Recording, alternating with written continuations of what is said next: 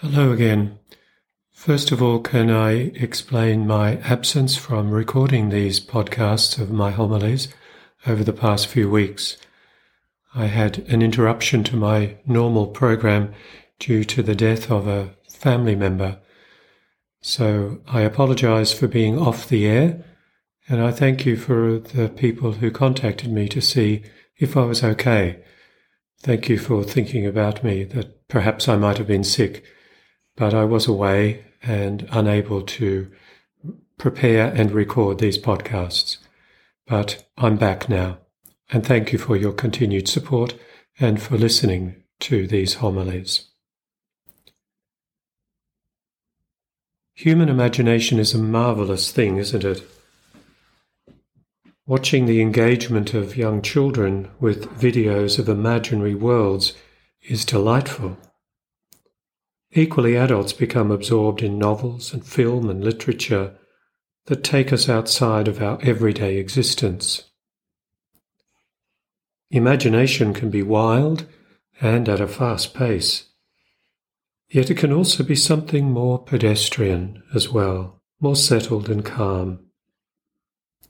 I think we're not always aware of how much we both use and depend upon our imagination.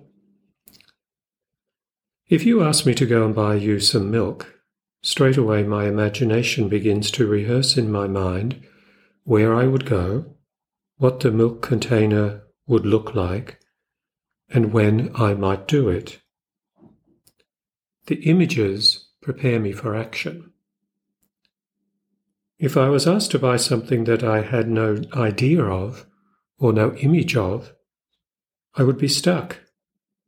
I couldn't do it until I found out what it was that was asked for. I say all this in the introduction because, as we heard in the Gospel reading today, Jesus extended our imagination about God. Since Jesus is God, he tells us an intimate detail about the Father that was not known before. What he tells us is that God is not only Father, but that he is our Father, and can be addressed using that term or that image of Father. now, unlike the use of the imagination that I mentioned at the beginning, this is not fantasy, but real. It's not wishing, but fact. Yet at the same time, it's not something that our human imagination could have thought of. It had to be revealed to us by the Son of God. But it has not been revealed as a factual truth or a scientific truth. It has been made a reality in the life of every Christian. And how? By holy baptism. St. Paul puts it succinctly You have been buried with Christ when you were baptized, and by baptism too you have been raised with him. In other words, we have been identified so closely with Christ through baptism that we have become one with him. And because we are one with him, we are able to call God Father. Not every person has this. It is only given through baptism, and so we should be ever thankful for what we have received. After teaching us and assuring us of the reality that we are children of God, our Lord goes on to teach us about persistence and confidence in prayer. Confidence in prayer comes from knowing and experiencing the fatherly love of God, who, even more than an earthly father, will never give his beloved children what is harmful or hurtful.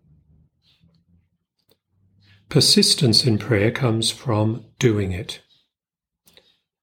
In ordinary human life, we cannot keep going at something that we never start. We cannot keep going at something that we only occasionally do. So, the way to be able to persist in prayer is to pray. Each of us can think of many reasons or demands on our time that can prevent us from praying, me included. But when we stop and think of the enormous love that God has for us and what He has done for us, not to pray seems like what a really ungrateful or spoilt child might do towards his or her father.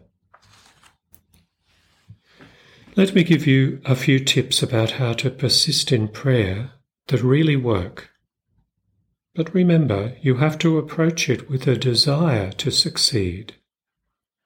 But also remember that the grace of God is more powerful and effective than your good intentions. So remember to ask for a desire to pray. God will always grant you that. so, tip number one is never let a day go by without some prayer. Tip two find a daily activity that is present in almost every day, perhaps a few times of the day. For example, getting into the car. And when you do it each time in the day, say one of our beautiful prayers like the Hail Mary. Tip 3. Never fall asleep at night without giving thanks to God for the blessings and good things of the day, and name what those good things were. Don't just be general. Tip 4. Before you eat, say grace before meals. Tip 5. If you have children, pray the Our Father with them before bedtime or when you tuck them in. Tip 6. Don't miss Sunday Mass unless you're sick. There is no greater prayer than the Mass because it is Christ's prayer of self offering to the Father. To join with his prayer is totally effective, and it creates in us a greater hunger and desire for prayer.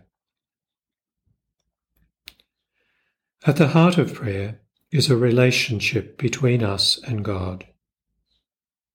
God has done his part in establishing this relationship and bestowing on us the great gift of being able to approach him as our Father. Prayer keeps this relationship alive. Without prayer, this relationship will die and only become a theory. Let us strive each day to pray, and let us strive each day to grow deeper in prayer. Laudetur Jesus Christus.